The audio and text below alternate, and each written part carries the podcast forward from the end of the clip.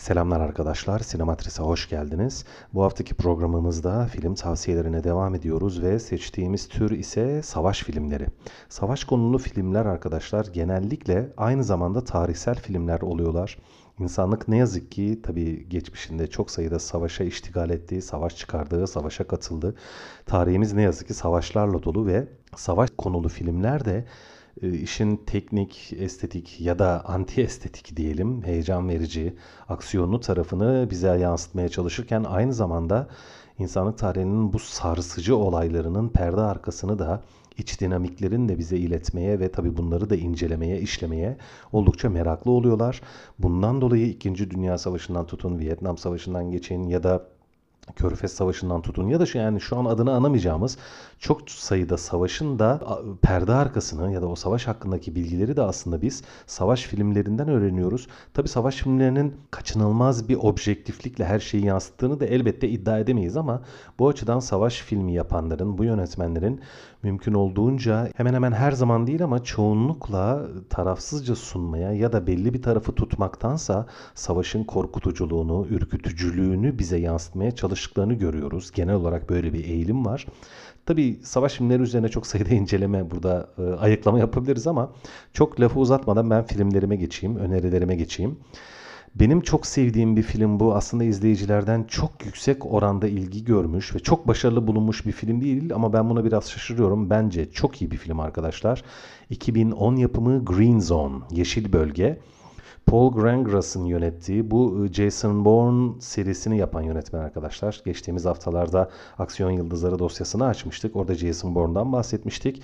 Paul Greengrass o serinin ikinci ve üçüncü filmini yapan yönetmen. Hatta 2, 3 ve 4'ü yapan yönetmen. Ve orada da Matt Damon'la çalışmıştı. Harika bir iş ortaya çıkarmıştı.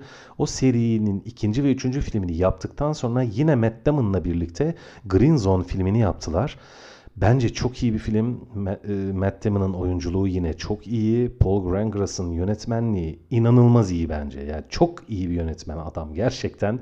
Yani bir savaş filmi olarak Green Zone gerçekten çok çiğ, çok e, sarsıcı ve aynı zamanda bir aksiyon filmi tabii ki. Aksiyon sahneleri falan muhteşem çekilmiş. Çok sürükleyici, çok gerçekten gergin ve aynı zamanda Körfez Savaşı üzerine bir film bu arkadaşlar. Daha doğrusu Amerika Birleşik Devletleri'nin, Amerika'nın Irak'a yaptığı işgalle ilgili bir film ve o işgalde e, hatırlıyorsunuzdur belki hatırlayan arkadaşlar vardır. E, Irak'ta nükleer silahlar olduğu iddiasıyla Amerika oraya girmişti. Ya o zamanki Amerikan Başkanı Bush nükleer silahları bulduk dedikten birkaç ay sonra bu nükleer silahlar bir yerlerde olmalı gibi bir demeç vermişti böyle hani zaten Bush'un devirdiği çamlar ve kırdığı potlar meşhurdur Amerikan siyaset tarihinde. Yani bu film de Amerika'nın e, girişinin aslında tamamen e, yani kendi şahsi çıkarları üzerine olduğunu, bir petrol e, sömürüsü olduğunu, aslında ortada nükleer silah falan olmadığını kayıtlara geçiren filmlerden bir tanesi. Tek film değil tabii ki Green Zone ama çok da iyi bir öyküsü var. Çok seçkin karakterleri var. İşin politik tarafı var. Gerçekten çok güçlü.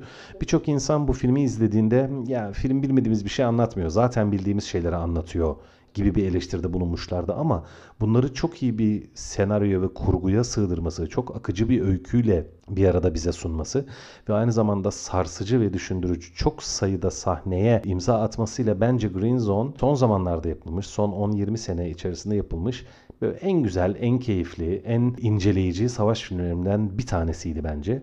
Ve özellikle orada Irak'ta bir karakter var. Yani Freddy diye. Freddy adı Freddy değil de You Can Call Me Freddy diyor. Yani bana Freddy olarak hitap edebilirsiniz diyor filmde. Biz de öyle diyelim.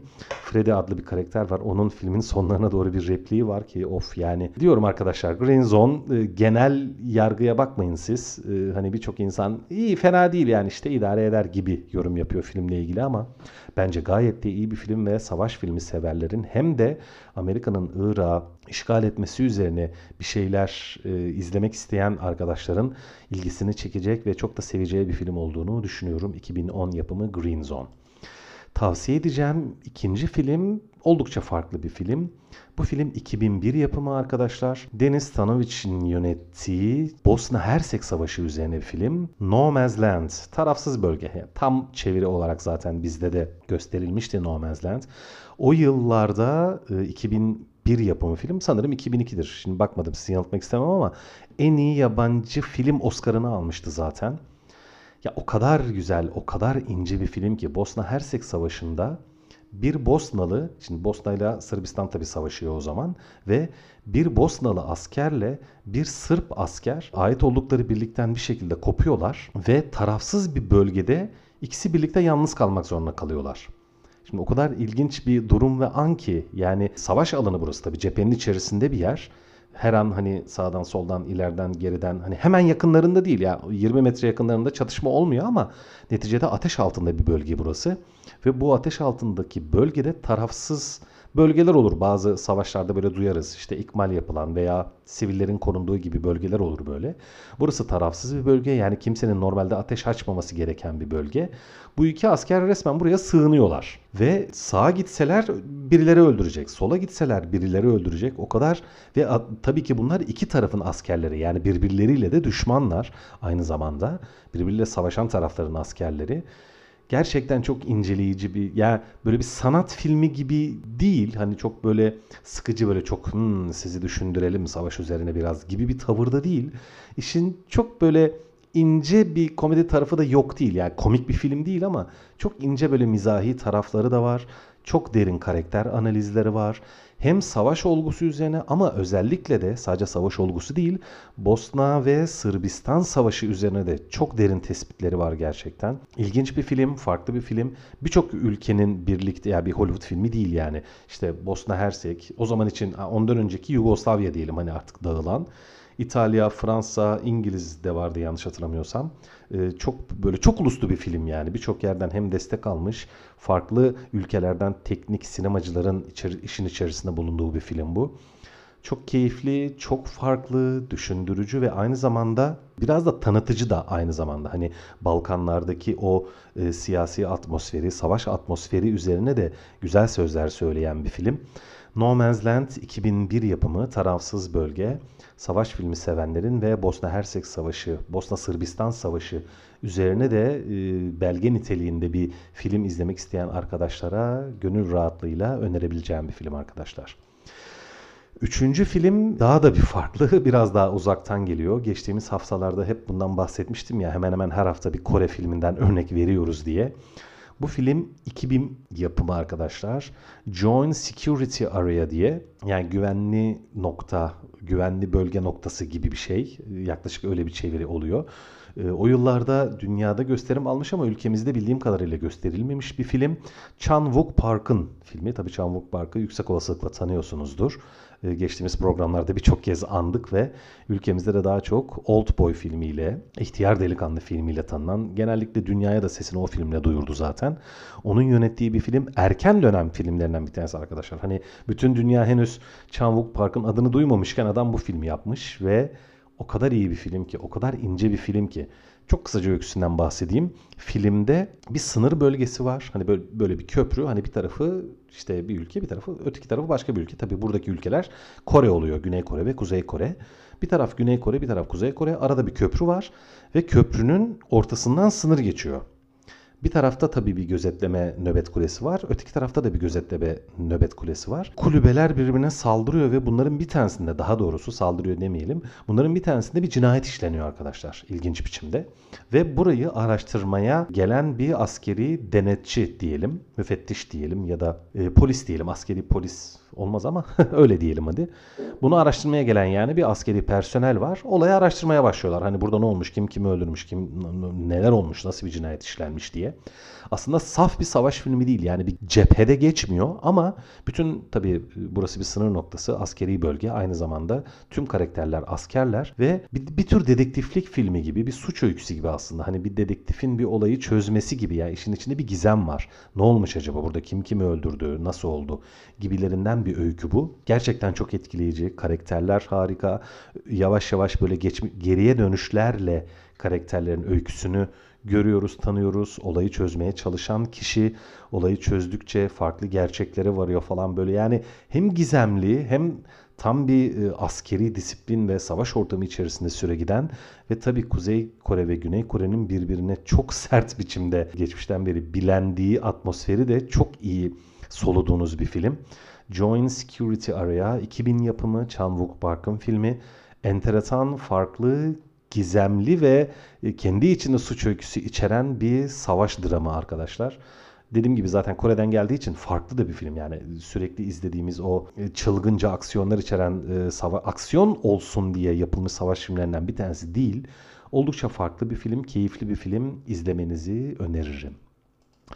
Bir sonraki filmim daha da farklı bir film. Bu, bu bayağı sarsıcı, bayağı da farklı bir film. Arkadaşlar 2004 yapımı Downfall, düşüş denebilir. Hani düşme, düşüş diye e, isimlendirebiliriz. Oliver Hirschbiegel'in yaptığı film bir Alman-Avusturya ortak yapımı.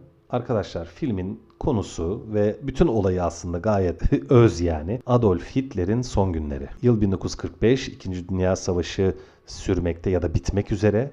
Çok tabii hiçbirimiz şu an için yani yaşamış hani o günleri yaşamış dinleyicimiz herhalde çok yoktur ya da çok azdır diyeyim. Bizim için tabii ki tarihten parçalar bunlar ama bu filmi izlediğinizde resmen 2. Dünya Savaşı'nın son anlarını ve bir de Almanya tarafından yani yenilen tarafın gözünden ya öyle bir soluyorsunuz, öyle bir yaşıyorsunuz ki çok özenli bir film, çok ince bir film ve Adolf Hitler'in sekreterinin gözünden anlatılıyor. İşte Adolf Hitler artık hani ya tabii insanlık tarihinin en büyük canisi ve katili denebilir herhalde Adolf Hitler için. Korkunç bir lanet yaymış bir tabii ki lider olarak, faşist bir önder olarak onu tanıtabiliriz ve onun son anlarını film anlatıyor ve ilginç biçimde dediğim gibi sekreterinden gözünden anlatıyor. Ancak elbette film Adolf Hitler'i karşı en küçük bir sempati yaratmaya falan çalışmıyor. Yani onun öyküsünü anlatıyor. Onu odağa alıyor. Ancak çok soğuk, çok tarafsız, sadece o zamanlar için olan biteni resmetme amacı gütmüş. Çok ince bir e, çizginin üzerinde yürümeyi başarmış bir film gerçekten arkadaşlar Downfall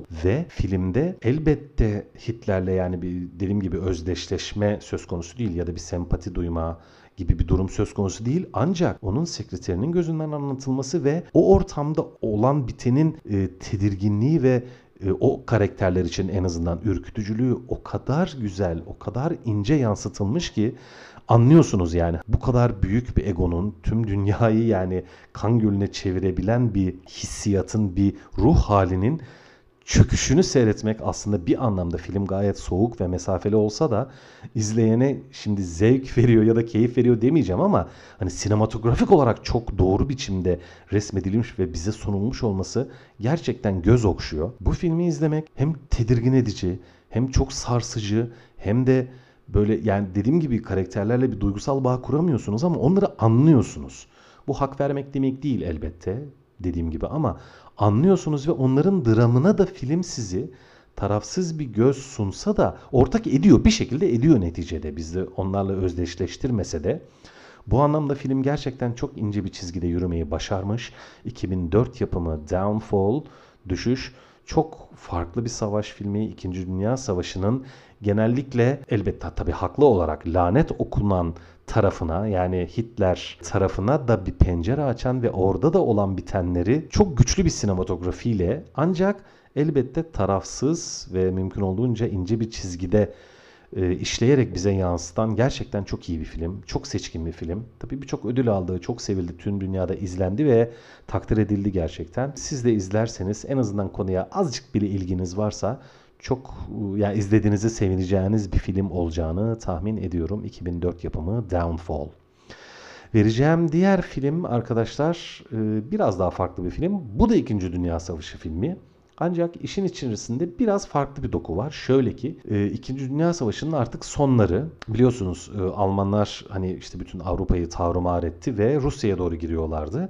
Leningrad'da yenildiler ve ondan sonra zaten çöküş başladı. Downfall'daki gibi bir önce andığım film gibi. Burada arkadaşlar filmde Leningrad'da normal bir şekilde yani savaş devam ederken bir anlamda da bu savaş ortamında tetikçiler var. Sniper denen hani uzaktan böyle dürbünlü tüfekle birilerini öldüren askerler var.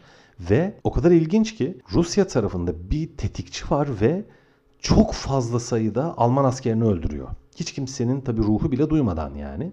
Açıkça savaşmıyor çünkü bir yerlere gizlenip öldürüyor böyle. Hani uzaktan tak diye indiriyor kimsenin haberi olmuyor falan. O kadar çok sayıda asker öldürüyor ki bu asker yenilmeye yüz tutan ya da güçleri oldukça zayıflamış Rus tarafının moral kaynağı oluyor ve bu cephede böyle bir dedikodu gibi ya bir kahramanlaştırılıyor öyle söyleyeyim. Herkes bunu duyuyor ve Alman askerleri çok ciddi biçimde savaşı kaybetmekten değil bu sniper tarafından, bu tetikçi tarafından ıı, öldürülmekten korkmaya başlıyorlar ve morallerini yitiriyorlar. Ve bu moral bozukluğu neredeyse Almanların cepheden e, mağlup ayrılmalarına sebep olacak seviyeye geliyor. O kadar ilginç ki. Ve bunun üzerine Alman hükümeti bunu duyuyor. Alman askeri birlikleri genel kurmayı bunu duyuyor ve bu tetikçiyle mücadele etmek üzere buraya başka bir tetikçi yolluyorlar. İşte filmde bu iki tetikçinin mücadelesini izliyoruz arkadaşlar. Elbette 2. Dünya Savaşı atmosferi, e, Leningrad'dayız. Çok ciddi bir savaş var ortada ama hem o savaşı anlatıyor film ama o cephede, o savaşın içerisinde bu iki tetikçinin birbirini avlama çabasını da resmediyor aynı zamanda. Gerçekten çok etkileyici bir film arkadaşlar. Hani atmosfer zaten çok iyi. Filmin yönetmeni Jean-Jacques Annaud Fransız bir yönetmen ve aynı zamanda Hollywood'la böyle yani şey bu şimdi bir Hollywood yapımı aslında. Yani ortak yapım Hollywood'dan geliyor ama Jean-Jacques Annaud çok böyle Hollywood'la çalışmış Tibet'te 7 yıl gibi bir film yapmıştı mesela. Brad Pitt'le çalışmıştı. Yani Hollywood'da biraz gevşek ilişkileri olan bir yönetmen. Böyle Hollywood'da da bir ofis var ama tam bir Hollywood yönetmeni değil. Biraz böyle o Avrupalılığını çok kaybetmemiş bir yönetmen. Film de böyle tam bir melez film olmuş yani. Hem biraz böyle bir Avrupa sineması, Fransız sineması, Alman sineması hisleri var. Bir yandan da Hollywood etkisi de yok değil. Mesela başrolde Jude Law var, Ed Harris var, Rachel Weisz var. Böyle Hollywood'un bayağı sağlam, güçlü e, Amerikalı oyuncuları var ama dediğim gibi biraz melez bir film. Çok güzel bir dokusu var. Filmin sanat yönetimi, ses, özellikle ses işçiliği olağanüstü. Gerçekten o kadar iyi ki. Yine 2. Dünya Savaşı üzerine Almanlar, Ruslar falan böyle iki taraf üzerine de çok güzel tespitleri var. E, aksiyonu, vuruşma sahneleri gayet tedirgin edici, gayet gergin. Ama dediğim gibi daha çok bu iki tetikçinin birbirini avlama gerilimi üzerine. Aynı zamanda bir gerilim filmi gibi yani arkadaşlar gerçekten geriyor insanı böyle çok tedirgin oluyorsunuz. Kim kimi hani avlayacak. Hani savaşı bir kenara bırakmıyorsunuz çünkü atmosfer gerçekten tam bir savaş atmosferi. Ama bu iki tetikçinin birbiriyle olan e, inceliği, mücadelesi, işin e, hileleri falan böyle çok çok çarpıcı gerçekten. Çok iyi. Enemy of the Gates 2001 yapımı öneriyorum arkadaşlar. İlginç, farklı ama aynı zamanda tam bir savaş filmi. Önereceğim son film evet 6. film oluyor. Bugün 6 tane film seçtim. 5'e indiremedim hangisini eleyeyim bir türlü karar veremedim. Onun için 6 tane e, film tavsiye etmiş olacağım. Kısa kesmeye çalışacağım. Son filmim de bunu anmasam olmazdı gerçekten. E, savaş filmleri içerisinde bir tane de anti savaş filmi anmam galiba e, yerinde olacaktır. 2005 yapımı Jarhead arkadaşlar. Sam Mendes'in yönettiği Sam Mendes baya böyle hepinizin aslında tanıdığı adını bir an aklınıza gelmese de Amerikan Güzeli'ni yapan yönetmen arkadaşlar. İlk filmiyle en iyi yönetmen Oscar'ını almış yönetmen. Aslında bir tiyatro yönetmeni Sam Mendes ama sinemaya geçişi gerçekten çok iyi oldu. Yaptığı filmlerin hemen hemen hepsi iyi yani. Gerçekten güçlü bir giriş yaptı sinemaya. Jarhead de Körfez Savaşı üzerine arkadaşlar. Amerika'daki askerlik seçimlerinden başlıyor yani öyle söyleyeyim. Bu insanlar askere gidecekler ülkeleri için savaşmak isteyen gayet e, böyle vatansever, patriots e, askerler savaşa gidiyorlar Körfez Savaşı'na. Ama ilginç bir şey var arkadaşlar. Savaşamıyorlar. O kadar söyleyeyim. Savaşılamayan bir savaş filmi arkadaşlar. Tam bir psikolojik inceleme. Tam bir böyle yani hem Körfez Savaşı üzerine de çok güzel tespitler var ama hani yani şunu düşünün hani çok uzun süre neyse şimdi bir yandan da spoiler vermiş olacağım. Bunu da yapmak istemiyorum. O kadar söyleyeyim arkadaşlar. Ülkeniz için bir şeyler yapmak istiyorsunuz. Savaşmak istiyorsunuz ama e, savaşmaya fırsat bulamıyorsunuz gibi böyle çok çok ilginç bir film gerçekten. Amerikan bu karşı taraf falan yok burada. Yani hani işte o taraf iyi bu taraf kötü ya da herhangi bir taraf iyi ya da kötü. Burada iyilik kötülük falan yok. Bütün film Amerikan askerlerinin çadırında, e, gezilerinde, eğitimlerinde, seyahatlerinde geçiyor. Körfez Savaşı'na gitmiş olan Amerikalı askerlerin psikolojik durumlarını inceleyen bir film. Çok çarpıcı bir film arkadaşlar. Yani bir savaş filmi ama şuna rahatlıkla bir psikolojik inceleme filmi denebilir. Savaş psikolojisi, askerlerin psikolojisi, askerlik psikolojisini inceleyen bir film olarak Jarhead benim gördüğüm, bildiğim en çarpıcı filmlerden bir tanesi. Tam bir dram, tam bir psikolojik inceleme filmi. Tam bir, böyle, tabii aksiyon sahneleri falan da var. Ufak tefek e, böyle e, çarpışma anları falan var filmde ama ondan çok dediğim gibi askerlerin psikolojisine içerisinde bulundukları ruh hallerine odaklanan bir film. Çok iyi bir film. Çok çarpıcı bir film ve biraz da farklı bir film. Klasik bir savaş filmi de değil. O nedenle gönül rahatlığıyla size 2005 yapımı Jarhead yani kavanoz kafa tam çevirisiyle filmini öneriyorum arkadaşlar. Evet bu haftalık bu kadar. Diğer programımızda başka film tavsiyeleriyle birlikte olacağız. Teşekkürler. Görüşmek üzere.